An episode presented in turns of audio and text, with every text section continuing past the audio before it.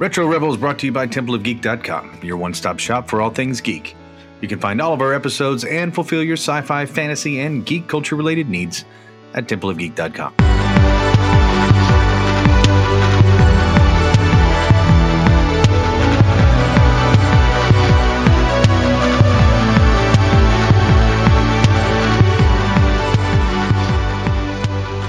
Welcome to the Retro Rebel Gamecast, where we discuss gaming and related topics.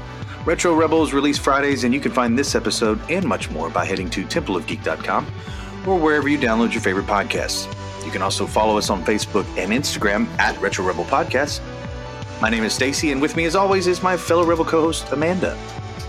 Peace. Hello. Welcome back. Well, well, I mean, both of us. This is Welcome back to you. this is a group a group welcome.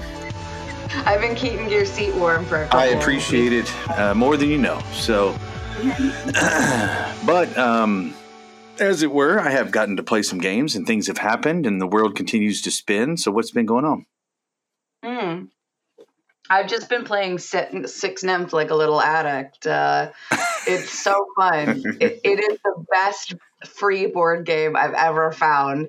You can just shit talk your friends. It's it's all like sort of counting and um, memorization based. So if you are pretty good at keeping track of things, you can anticipate that when other people might forget and then set up little traps to make them pick up cards and things. It's very fun. And over Zoom with just a huge amount of shit talking, it's delightful. So I've been playing more of that than I'd like to admit, so much that I've gotten several achievements for it. uh, um, and it's as I'm sure you can imagine, not that easy to get achievements on a board game website. You know, you really, you I- really got to put in the put in the hours. I was going to say I, I know nothing, and I can only imagine. So, yeah, so um, it it is it is a fun little game. I highly recommend it for anybody that You always- likes. are playing like these uh, quirky or or just like uh, lesser known um, whether it be a game off of Game Pass that you know that I hadn't necessarily heard of, but you know is is uh, you know maybe like a, a diamond in the rough, so to speak. So Yeah. Mm. I mean, I haven't played a game on Xbox since I played As Dusk Falls, and as I'm sure we'll discuss later, I had a different um, experience with it than I feel perhaps I was supposed to. interesting. So- I'm in, I'm interested to know because I have not had a chance to play it yet, uh, and I want to, uh, and I've only heard things about it. So what I have heard versus your personal experience. Uh, I think we're going to have a couple of those stories in this uh, this episode. So, um, well, that's good. I, I have I I have not gotten a lot of uh, new games to play lately, or I haven't played a lot of new games lately. But the one that I have played that I had been looking forward to more so than I even thought I would was Stray. And Hmm. um, I was considering buying it, and I think I still will. Uh, I think it's thirty dollars here in the United States, and so um, I probably will buy it. Uh, but I played it for a few hours on PlayStation, on PlayStation Four, and uh, I have.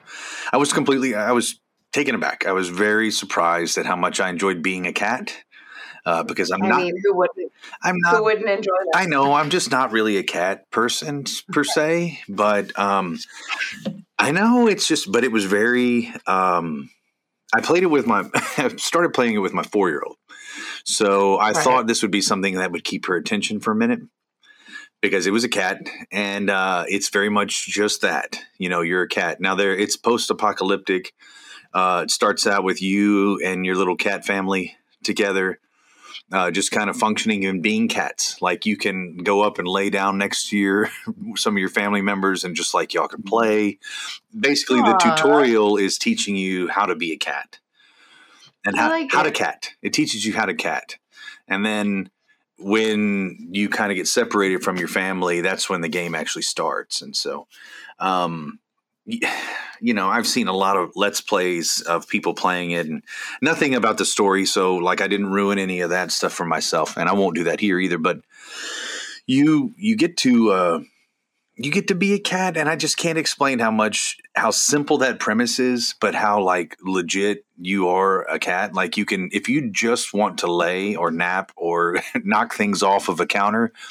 You can do that as almost as yeah. much as you want to. Um, so if you just want to be a jerk as a cat, which cats are many times, you can absolutely mm-hmm. be that person or that cat. So highly recommend it. Uh, if if that any of that sounds interesting to you, uh, it is. It's been very enjoyable. So I, have actually had a lot of fun playing that game. But that's all. I love that. That sounds so cute. It is. It, it really was. Uh, that and and of course I'm back on the on the Warcraft train. So um, no, yeah, what? I've been full time back. oh my god! I know. It, I took a break. You can't quit. as long as I could take, uh, and I'm back. And uh, I even bought the, you know, I bought Dragonflight, and uh, so we'll see. It's it's supposed to get back to you know the the in game stuff in this patch or in this in this expansion is so much better than anything that was in the expansion before it. So um, it got back to the feel, but I, it just it took a long time to get there, like two patches, and I had already quit long before we got to that patch. And so um, getting back into it, it reminded me why I played. But I think some of the things we're going to talk about in this episode are reflected in bad practices in Blizzard products currently and, and in many video games, you know, stuff we've talked about on lots of episodes. Um, yeah. So when you see those things rear their heads in Warcraft or in some of these other games where, uh, you know, behind time gated or paywalls or anything that where um, it's unnecessarily complicated or difficult or um, financially and you know the the investment is greater than maybe the return and it's all for the sake of the game. That's just takes so much away from the experience and um, you can see it and you can see where where it probably should have been. And warcraft is has teetered on that line for a few expansions now where it, it it's gotten away from what made the game fun and then it's just a grind and just yeah. time gated to keep you online as much as possible as long as possible. Um, and that just sucks. So that's just not much fun. But I have been having fun, and while I have fun, it's worth the fourteen dollars a month uh, to have fun right now. So until it's not again. Listen, I mean, I'm not going to judge you. I have definitely uh, spent some money playing some games in my time, so no judgments over here. Fair enough. Um, Fair enough. Um, yeah, so that sounds pretty exciting. I mean, Stray looked really cute. I'm disappointed to see that it, at least at the moment, it's not on Game Pass over here in the UK. I'm sad um, for you. Yeah. Yeah, it looks so cute. I also saw like you could make the robots trip and stuff like it looks so funny. just feel like I need to be a cat. yes, yes. If anything, you need to. We've got to find a way for you to be able to play it. So I've threatened for years to send you my PS3, but I don't think it's on PS3. So, well, there you go. Yeah.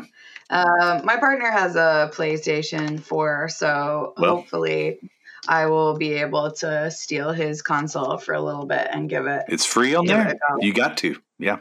Yeah. Well, hopefully. I mean, once again, it sometimes is different over here That's in the true. UK. Yeah. But I will try to make a note to see if it is Stray is downloadable. I'm going to do that. I'll check on Friday. Um, but anyway, shall we move on to gaming news? Absolutely. Gaming news. What news doth you have? I have a surprising amount of news. Um, so, first things first, uh, about 24 hours ago, Call of Duty updated on the amount of bans that it's put out in its community for violating community guidelines and being horrible people and that sort of thing. And um, they have now banned over 500,000 players in an effort to improve community standards and make Call of Duty a better place to play. And I kind of think that's a good thing because Call of Duty has a notoriously toxic community. Maybe not as bad as a few other, but near the top top as one of the worst um, communities that I've ever played in. They're the reason uh, why I don't have sound up on my, or I'm not connected to anything on the internet. It's like if I can't hear what's happening in the game, I don't hear anything else. Anything my team is saying about me, yeah, that's why. Yeah, and and that's fair. I don't think um, that I really play with my sound on. I actually I try not to play with pug groups full stop right. uh, because it's awful. But that's good. You know they're they're trying to be accountable, um, and we've linked to the story uh, within the website, so you can have a look at that. The second one is that um, do you have news? Sorry, do, am I, I'm just running ahead. I really I have one thing, but honestly, it's not that big, so I can get it at the. I'll tag it at the end. Okay. Uh, so the second one is the PlayStation Network loyalty program. We've gotten more information about how that's actually going to work. So it's supposed to compete with Microsoft Rewards, except the loyalty program is going to have campaign specific in game reward trophies. So occasionally, for specific games, you will be able to go in and if you're part of the loyalty program, get a special achievement trophy that other people can't get. Um, it's that's interesting to me. It's nice that it's related to gaming. I don't hate that. Although I do feel like, what if you happen to not play any of the games that they feature in these campaigns? Like, you know, I, as you mentioned, play a lot of very niche stuff. Is this going to be something they even bother doing a marketing campaign about when it comes to loyalty marketing? Maybe not. But um, once again, I've the story. So if you guys want to have a look and see what you think about the trophies that are going to be on offer and the bespoke achievements that you can get, we do have a little bit more information on that. And then the last piece of news that I have is I recently went to the world's first fully immersive open world adventure. What? Which, yeah, which is called Phantom Peak, and it's here in London for a limited time. And they have basically taken over a half a city block and transformed it into a Victorian steampunk town filled with NPCs to offer quests to you so that you can basically play a video game in real life. And it was sick, man. It was sick. Now, it is more geared toward families and kids, right? And some of the people who are the professional actors were a bit surprised at a group of eight fully grown adults with no children getting really into this adventure. um, but it's very much like Westworld in real life with like quest components. Very cool. If you have the opportunity to do anything like that or something like that comes to a city near you, I highly recommend it. It was very, very fun. Well worth the 34 pounds. We had hours of entertainment. We were giggling the whole way. It turns out I'm terrible at carnival games, mm. even if someone's life is on the line. So it's good to know for the future, you know, just in case. And they have fun little souvenirs like this, which is a knitted fatipus.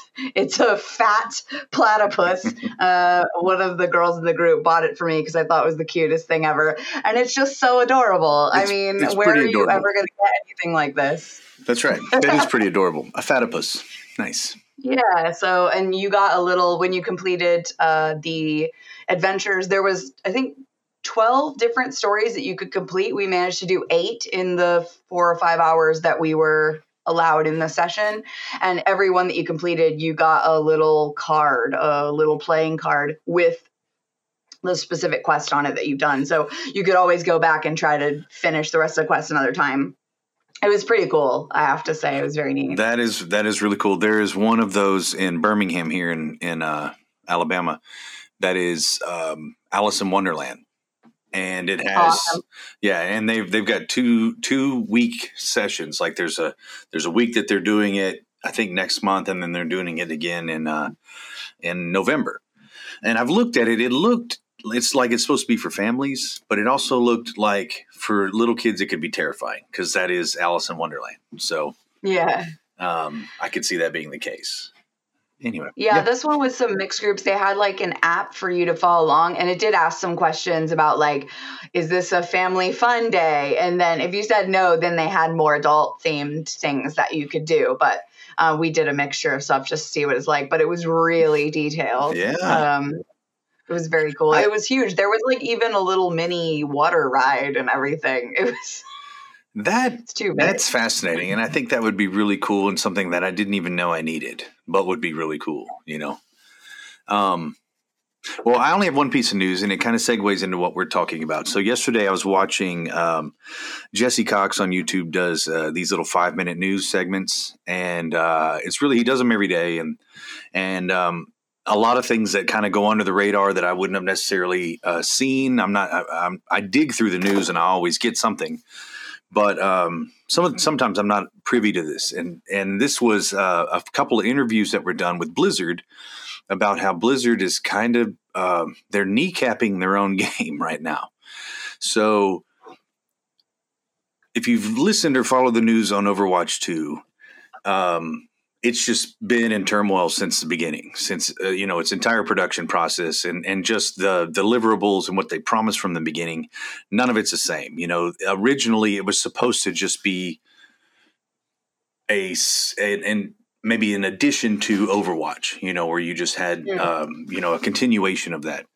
Now, now basically, you know, they've gone to the point where Overwatch 2 will replace Overwatch 1. There will not be an Overwatch 1 anymore. So you kind of if you were to play Overwatch 2, you know, the servers and everything else that was dedicated to that other game will no longer work or function. They're going to shut them down over time. Mm-hmm. now they're releasing these new characters that are supposed to be a part of Overwatch 2, but they are currently behind paywalls uh, and DLC, not like purchase DLC, but like you have to buy the game, the battle pass for it to get oh, them. Right. And and they also have their own in-game currency.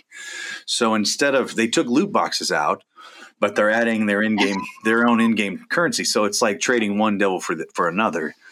And uh, and all of it being nefarious, all of it's not on the up and up, and, and it's definitely definitely not what the and that's what he was showing.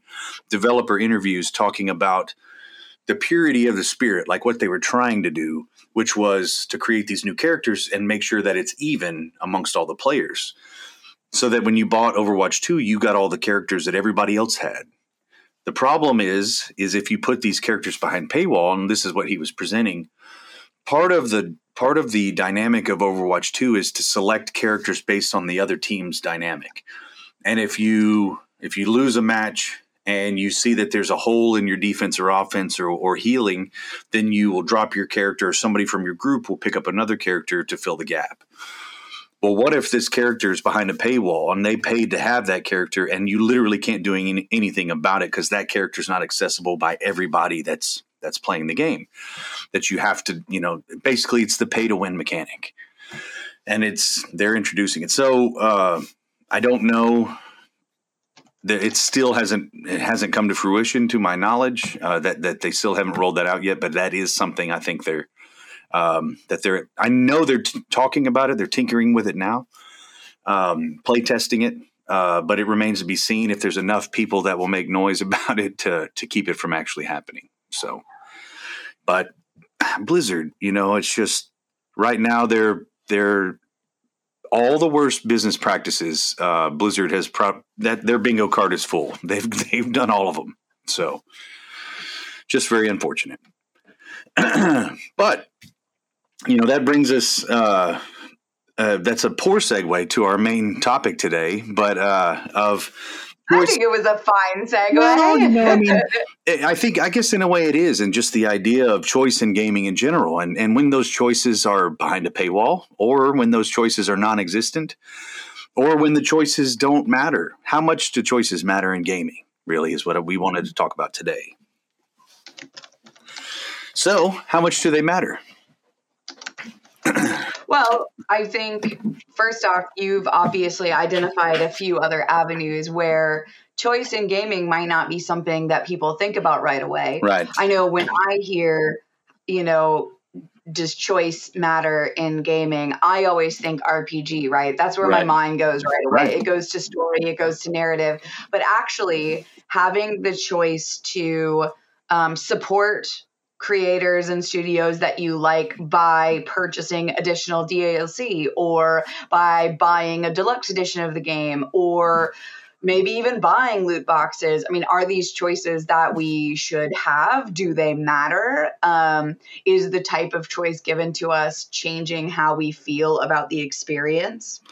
Yeah. I think these are some general questions right. that we look at. Absolutely. And so let's let's talk about first uh, hit on what you just said about choice choice that doesn't necessarily have to do with the narrative. You know, just like from character choice and selection uh, to character creation. You know, how much do, or, or even to uh, the choice to to invest money in your game. So, you know, do you think that, you know, choices like that, at least superficially, uh, in in what your character looks like, and and character creation, you know, gender selection, things like that, are those are those important choices? Should they be universally applied? Does it matter by the genre?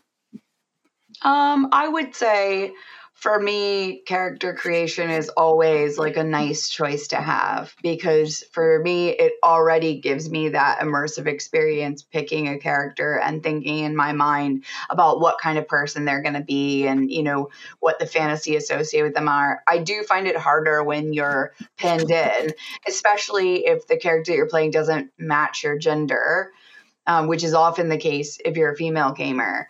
Um, it is a little bit harder to get into the story just because like the options that the character will naturally have or sometimes the way they deal with things doesn't really align with how i would do them. Um, it's funny because like a very recent situation happened where I've recently got a car and I pulled into a petrol station to get gas and I had my windows rolled down. I was listening to music and I'm just going to pay at the pump.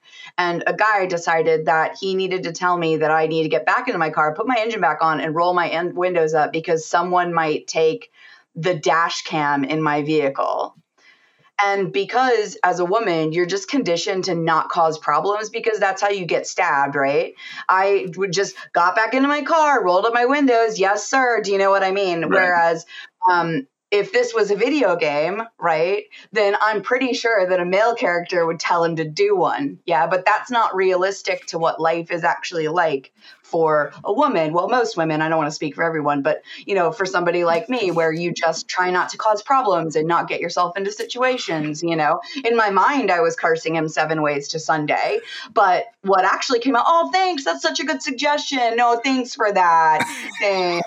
you know what I mean? And then you just hate yourself a little bit. Yeah. Like Yeah, no, um, I, I, get it. And you know, I think character creation I think is is absolutely um I think it's an integral part to certain types of games. I'm also of the mind that uh, there are games where I am completely, and I guess it's probably where I am in life and, and how I play games now and look at them. But I'm very much, I'm very okay with playing the game the way that the creator of the game wanted me to. Like, say, for instance, I'll, I'll use like um, Hellblade uh, Senua's Sacrifice, you know, you play a female lead.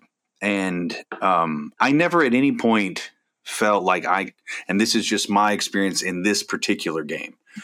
I knew what the game was going into it. I knew there wasn't character creation. I knew that you know this was the character character that you're going to play, and accepted that. I mean, this is not like this step by step process that I had to do to learn to be able to accept to play this game. It's like, no, I just read it. I was like, that seems like a cool game. I'm going to play it, and I'm cool with this being the lead character.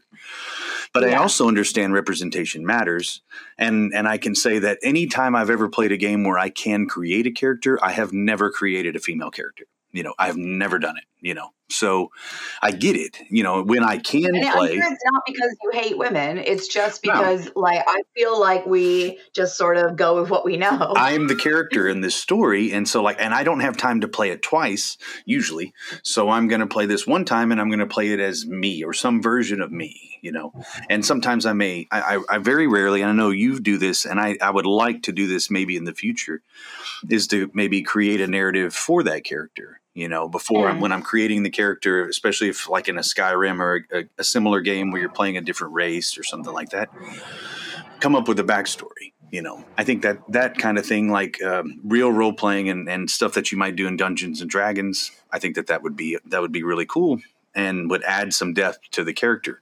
But generally when i'm creating mine i'm creating a version of me playing in the game so I do see the merit of it, but I also, you know, I also understand uh, that representation matters, and and and that uh, I could see that being an issue if I never got to play me in a game, if that made sense. You know, if yeah. I never saw anything uh, like that. well, what about um, you know? I want to touch on these other two a little bit more briefly, and then get into more specific comparisons. Um, but hmm. you you mentioned the pay to win mechanic. Um, is there a place for you know um, real currency, uh, in game currency that uh, that fits fits a model that seems to be in in uh, the best interest of the gamer. See, there's a you know a balance between okay, the developer's making money, but this seems like a fair investment of time and resources, yeah. uh, you know, and not just a money grab and uh, a paywall for you to you know win the game. Like, where is it honest, used well?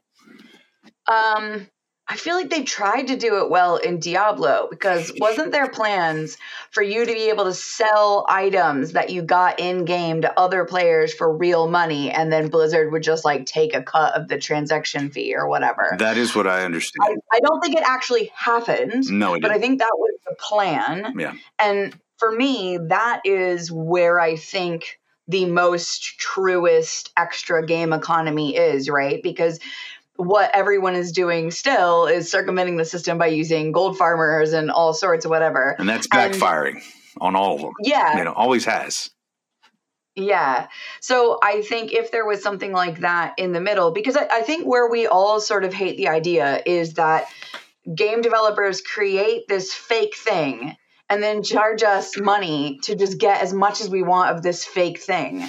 Uh, do you know, like it just right. seems so stupid. Whereas if I am fishing in World of Warcraft and I catch some rare fish that you need for something else and I want to sell you those fish just like in the real world. I kind of loved if they would be able to facilitate that because then there's a real scarcity. Like I'm spending my real time in my real life to do something that actually physically matters. Right. And I feel like games sort of are missing that. So um I think where decisions could matter more is if we could actually influence microtransactions, influence the economy, create supply and demand, like actually have the digital world mimic the real world. Because right now it really doesn't. Microtransactions are an infinite supply of bollocks that mm-hmm. never run out. And if they do put a cap on it, like with NFTs, like they tried to do, it's artificial and disgusting. Right. Do you know? Like, and people don't like it. So I think if I decide to sit there all day in my real life and fish in World of Warcraft and that's what I want to do, I kind of love that you would actually get some benefit out of it. And I think that is where your decisions would actually matter. Right now, microtransactions, it's just the haves versus the have nots. Because for most people, you could definitely plunk down an extra 20 quid to get whatever you wanted, but not everyone has that option. And that just puts them at a disadvantage where they have a less cool looking character or like less ingredients or less mounts or do you know like it's just disadvantaging people and right. they have no way to ever get to that point because the grind is so unrealistic that right. you'd have to not have a job you know well and i think that that's i think back then that used to be the that's the challenge of any game is how do you make the grind worth the time and uh, you know in the in the past before you know and i remember it's changed probably just because of life and family, but I didn't mind the grind in an RPG. I didn't. I didn't mind. In fact, that was part of it, and I enjoyed it. I enjoyed it because there was a reward. If I if I sat here and I would grind for a while, I could go in and wax the boss, and it would just be easy because the boss isn't going to get harder just because I was grinding for the last two days. You know, he's a finite or the boss is going to be finite i can get as good as i want to before i go in there. And so there was like a, a reap i reaped you know a reward for the time that i invested.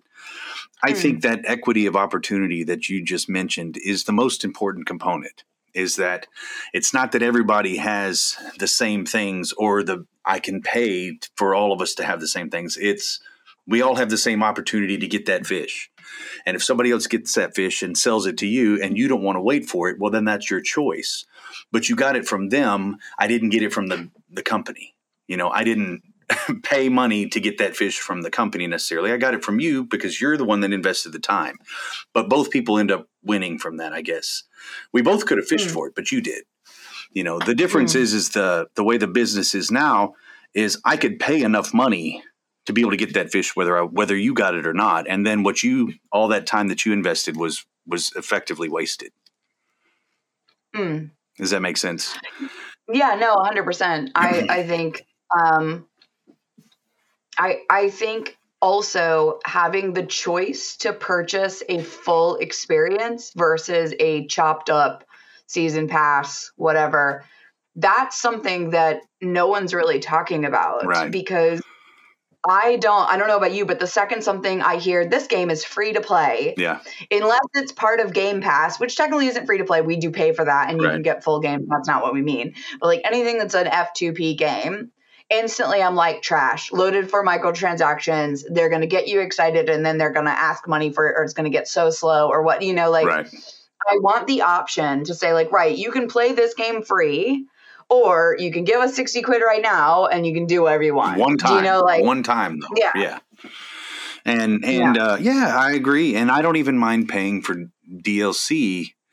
You know, there was something. There was an article written the other day that that was uh, trying to put like a timeline. Is is twenty hours enough to warrant the sixty dollar whatever? Like, who's to say? You know, who's to say what that is? I It's so spent more than that in four hours at the bar. it's it's so know? subjective, and I th- I really think that that may be one of the best ways. You know, how much does it cost for you to go to the movies right now, just for one person? Like, And if hmm. you got a hmm. drink and a soda, that's like forty bucks. And so, and that's that's pretty cheap for a night movie with drinks and a soda. It's like twelve or fifteen bucks just for those two. Your ticket's fifteen bucks most likely at least. And so, um, you know, just think of it. And that was two hours. If you got any more than that, well, that was the amount of time you know that you just you know you you paid for that in entertainment. Look at how Yeah. equitable that is to other forms of entertainment. So um, it's a, that's a good litmus test, I think, for it. It may not be the best or the the be all, but I, I do think it's a good way to compare it. And uh, I mean, sometimes games are too short, and that is if they don't tell a complete and compelling narrative. right, I know that James Stephanie Sterling talks a lot about um what was it like the siege or the squad that like Victorian sort of cop game that was only like right. That, that was more of a tech long. demo. Yeah, Yeah, Yeah. and is like that is too short, right? Because Right. it just started getting good and then was over. Well, in part, and so Um, much of that was not even controllable. Like it was just cutscenes, and you so like a you know a, a large portion, too large of a portion, was actually just you watching the gameplay itself. yeah. So the four hours wasn't even a true four hours. You know, so. Yeah.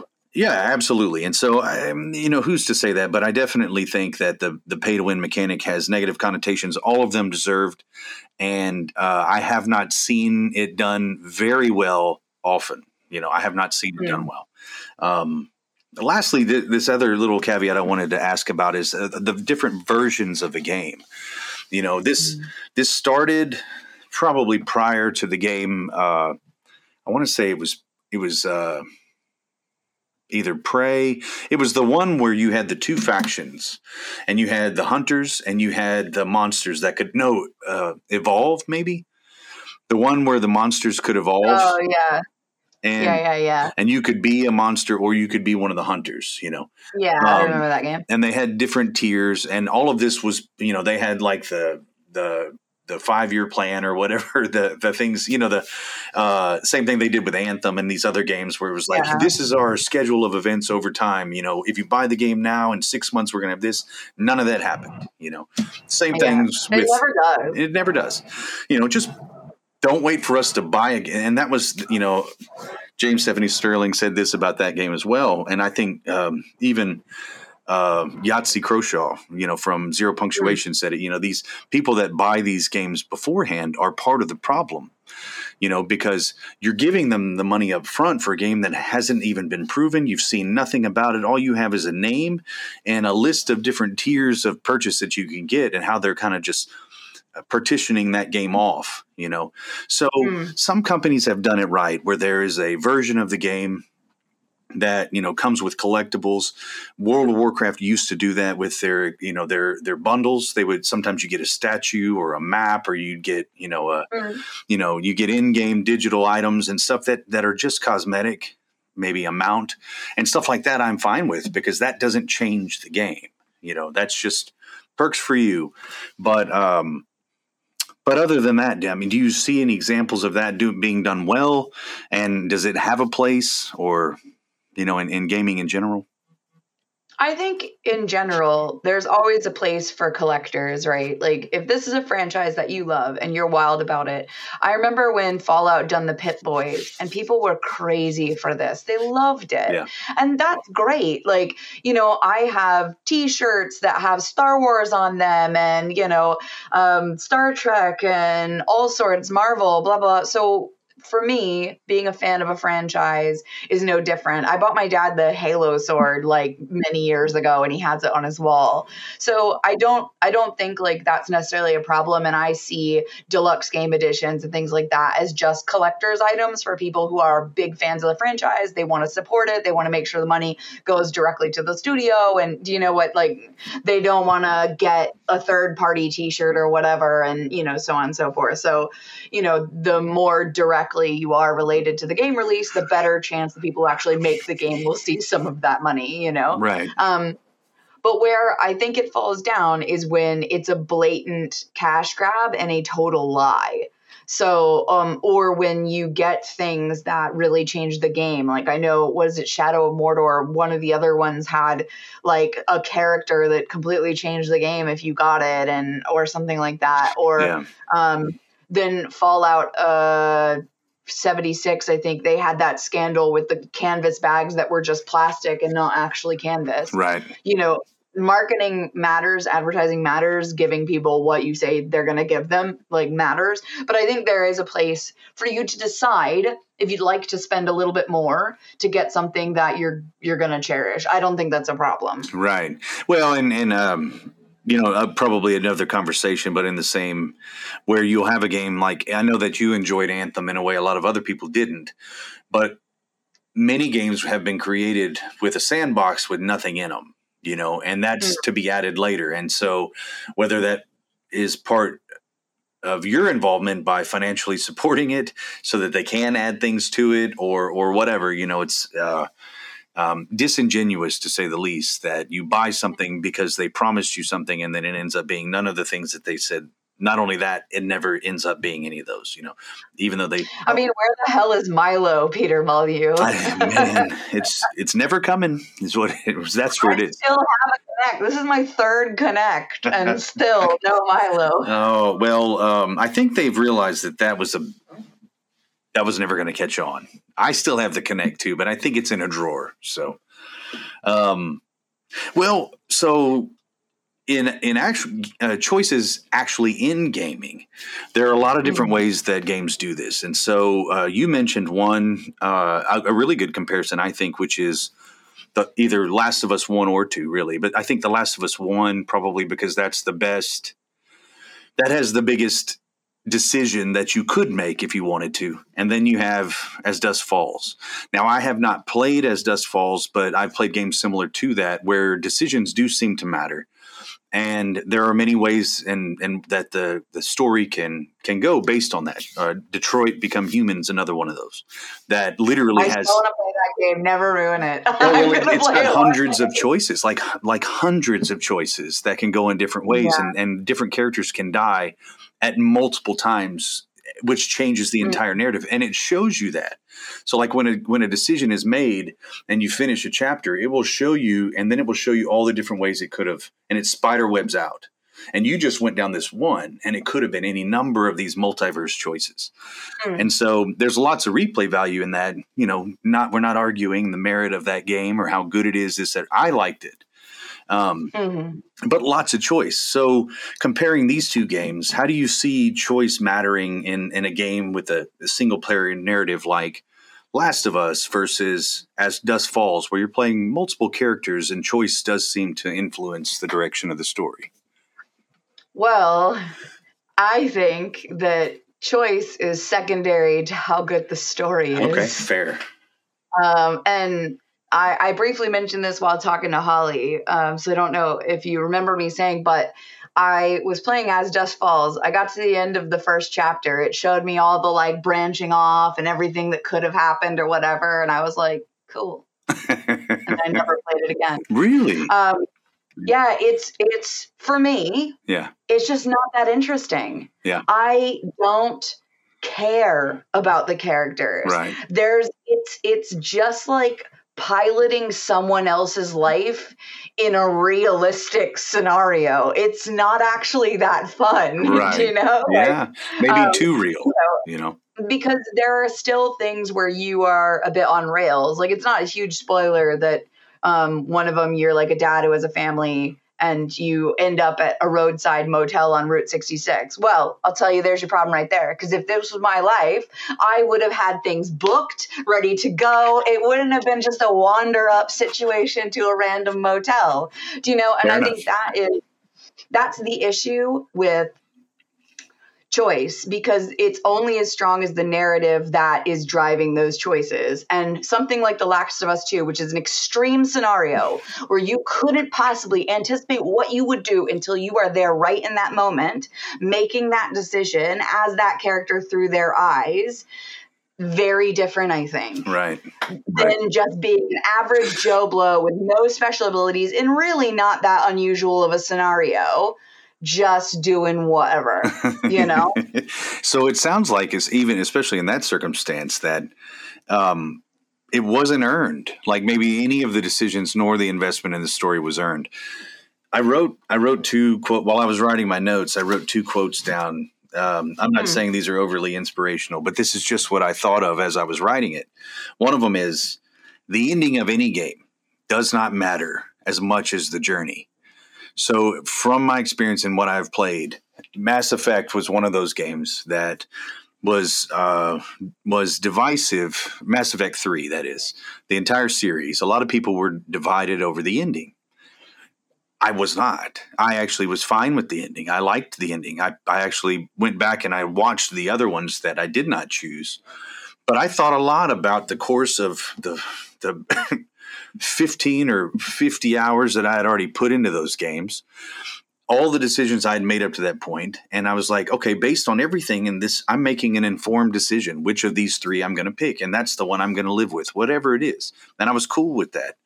I know a lot of people did not like that, but but I, you know, and they got their their happy uh, ending that that kind of encompassed everything, and everybody wins, and that's great. Um, but I was okay with it. I felt like it it it mattered because of the decisions I made over the course. There were characters that died. There were those decisions I think were the most important decisions because that shaped the majority of the time I played the game. You know, the majority of the time I played the game, I made sure that that uh oh, what's our what's the Krogan that you get to keep? Um that's, Oh, yay, I like it. you know and so he was one of my favorite characters kept him through you know Yeah. the game and and uh, he becomes the king and uh, Mhm. you know the i made sure aiden died because he was the worst and you know sent him off to Ray was the worst. to be you know he whined a lot but you know but those decisions it was like i you they they did have a ripple effect across the story they didn't necessarily affect the end but was that the most important part and to me it wasn't i thought that Mm. that's just the ending was icing on the cake. It was everything else i had done up to that point whether it was saving the Rachni queen or whatever else. In the last of us i would have done the exact same thing joel did. You know i i Mhm. believed i would have based on all of the circumstances. It's like you get to the point where you're like this person could die or probably will, will absolutely die for nothing. But telling them Yeah. that it's a burden I hope to hold, and I'm gonna I choose to do that, and and and you go into you know that's that's a that's a difficult damn choice to make in the circumstances, but I understood it, and I was glad that they didn't give it to us to make. I was glad that they just chose something and went with it because that was what fit the story best. Um, the other quote I had was single player a single player narrative will always leave the most lasting impression on fans. Not not something like the 4 hour whatever for uh that the siege or the you know the game we were just talking about earlier that's more of Yeah. an on rails tech demo. Or even a 6 hour although uh that one Call of Duty campaign was was pretty powerful but about that's about the only one that was any good. The one where you actually got killed in the you know in the narrative that was a twist on the story that nobody saw coming. Uh, i thought that they did a lot of really interesting things in that some of it controversial but i thought it was good. So but narratives those single player narratives they stick with you. That's the ones that we talk about. Those are the ones that to me transcend other forms of art where you're actually ha- you have agency over the character and the story is fantastic and you're actually making choices that could change the direction that it goes. I mean, there's nothing in media or in entertainment or in art that does that. Mm. And and I think that that's what makes that's what can make games so powerful, you know. Um so oh, bless you. Any other so uh, there I had a couple other examples, but again, it still comes down to like making choices and and do these cho- do these choices matter and are they good like um, David Cage is is a controversial character in in uh, gaming in that he makes strange choices, especially as they pertain to women. Um, Heavy Rain was his first, not his first foray, but his his his best uh, to date. I think Heavy Rain still probably one of the better games in terms of the story and what it takes to get to the end of that story. And there are a number of choices that you have to make, but it doesn't change the outcome necessarily. You know, the killer is still the same person. Um, you know, and you still make choices to get to that point. Um, do you see any of these games that you've played, Cyberpunk being one of those, I think that you and I have both played, where there are choices, but where do the choice did the choices matter? You know, did did the choices did it change the fact that you had choices in that particular game make a difference at all? You know, I mean, no, not really, because I mean, in Cyberpunk specifically, the by doing side missions, I became so powerful I just blew through everybody anyway. Right. Like, I don't think that is what they wanted for me for my experience but that's what ended up happening and then when i finally got to the end i was like really this is this is awful. Yeah. You know, like I actually feel cheated, like you've stolen some of my life. um, and it's because uh, no matter what you did, you were just up in the face of such extreme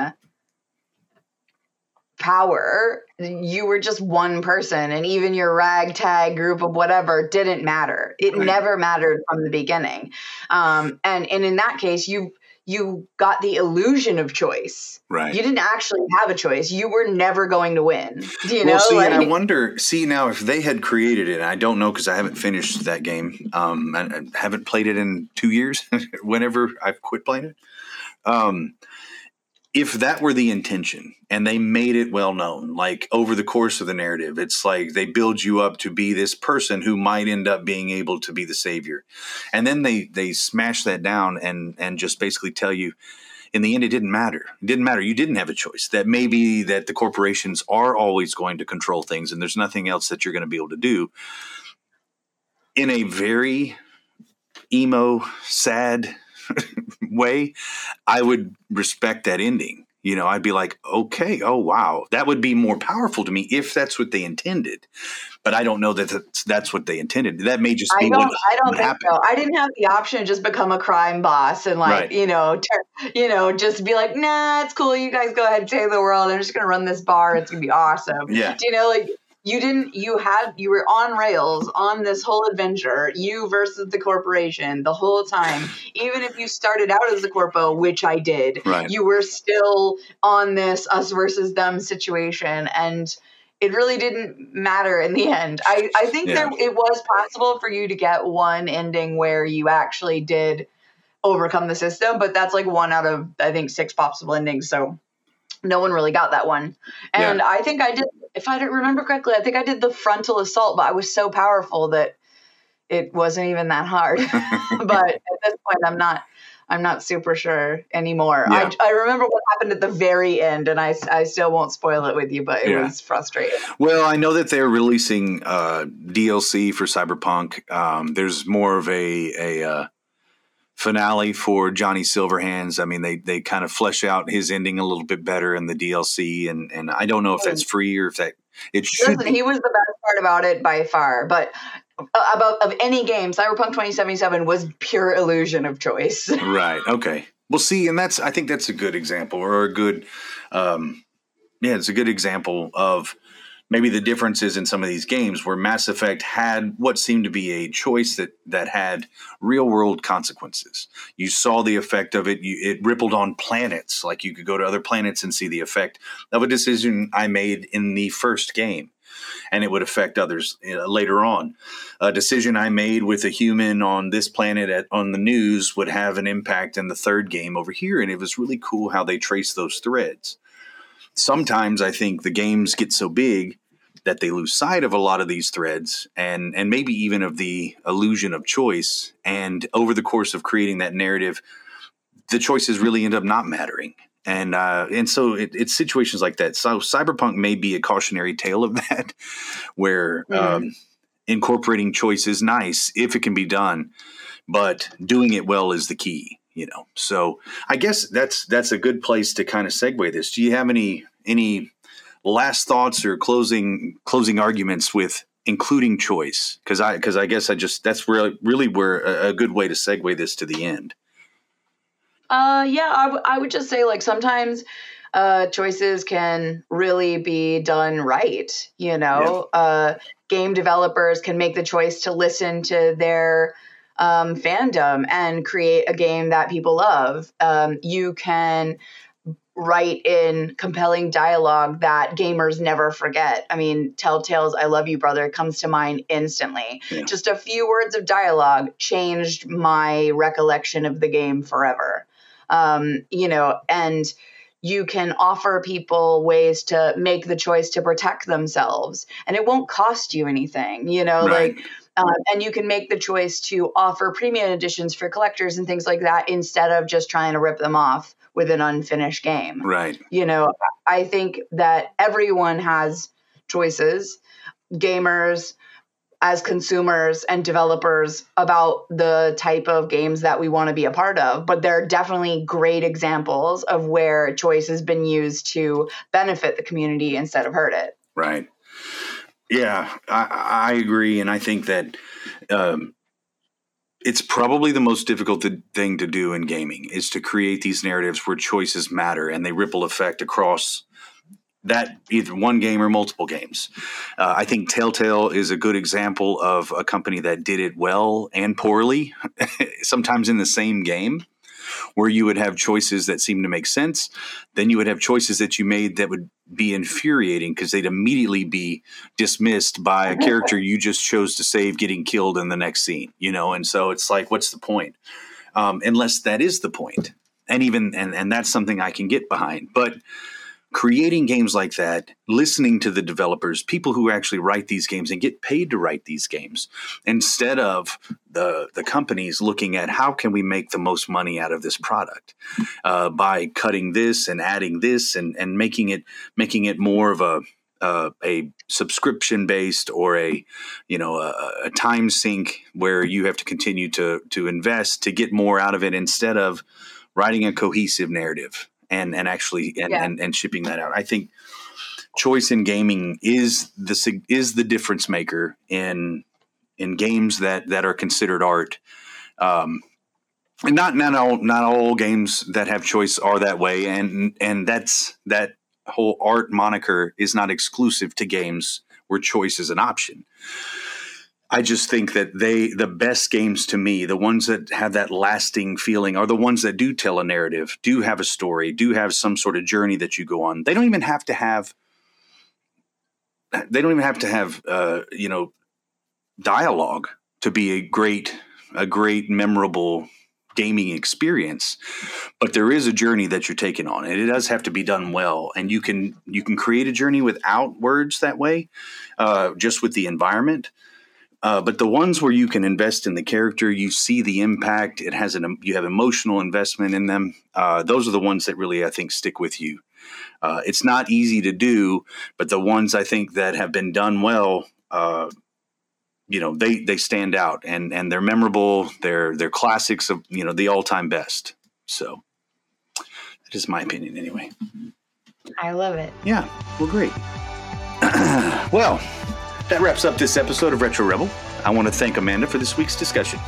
All the notes from this week's episode will be posted on our site, templeofgeek.com. If you'd like to add to the discussion or reach out with questions, sound off in the comments or message us on Facebook or Instagram at Retro Rebel Podcast. And please head over to wherever you get your podcasts and rate us because that really helps our show. Until the next time. See you later.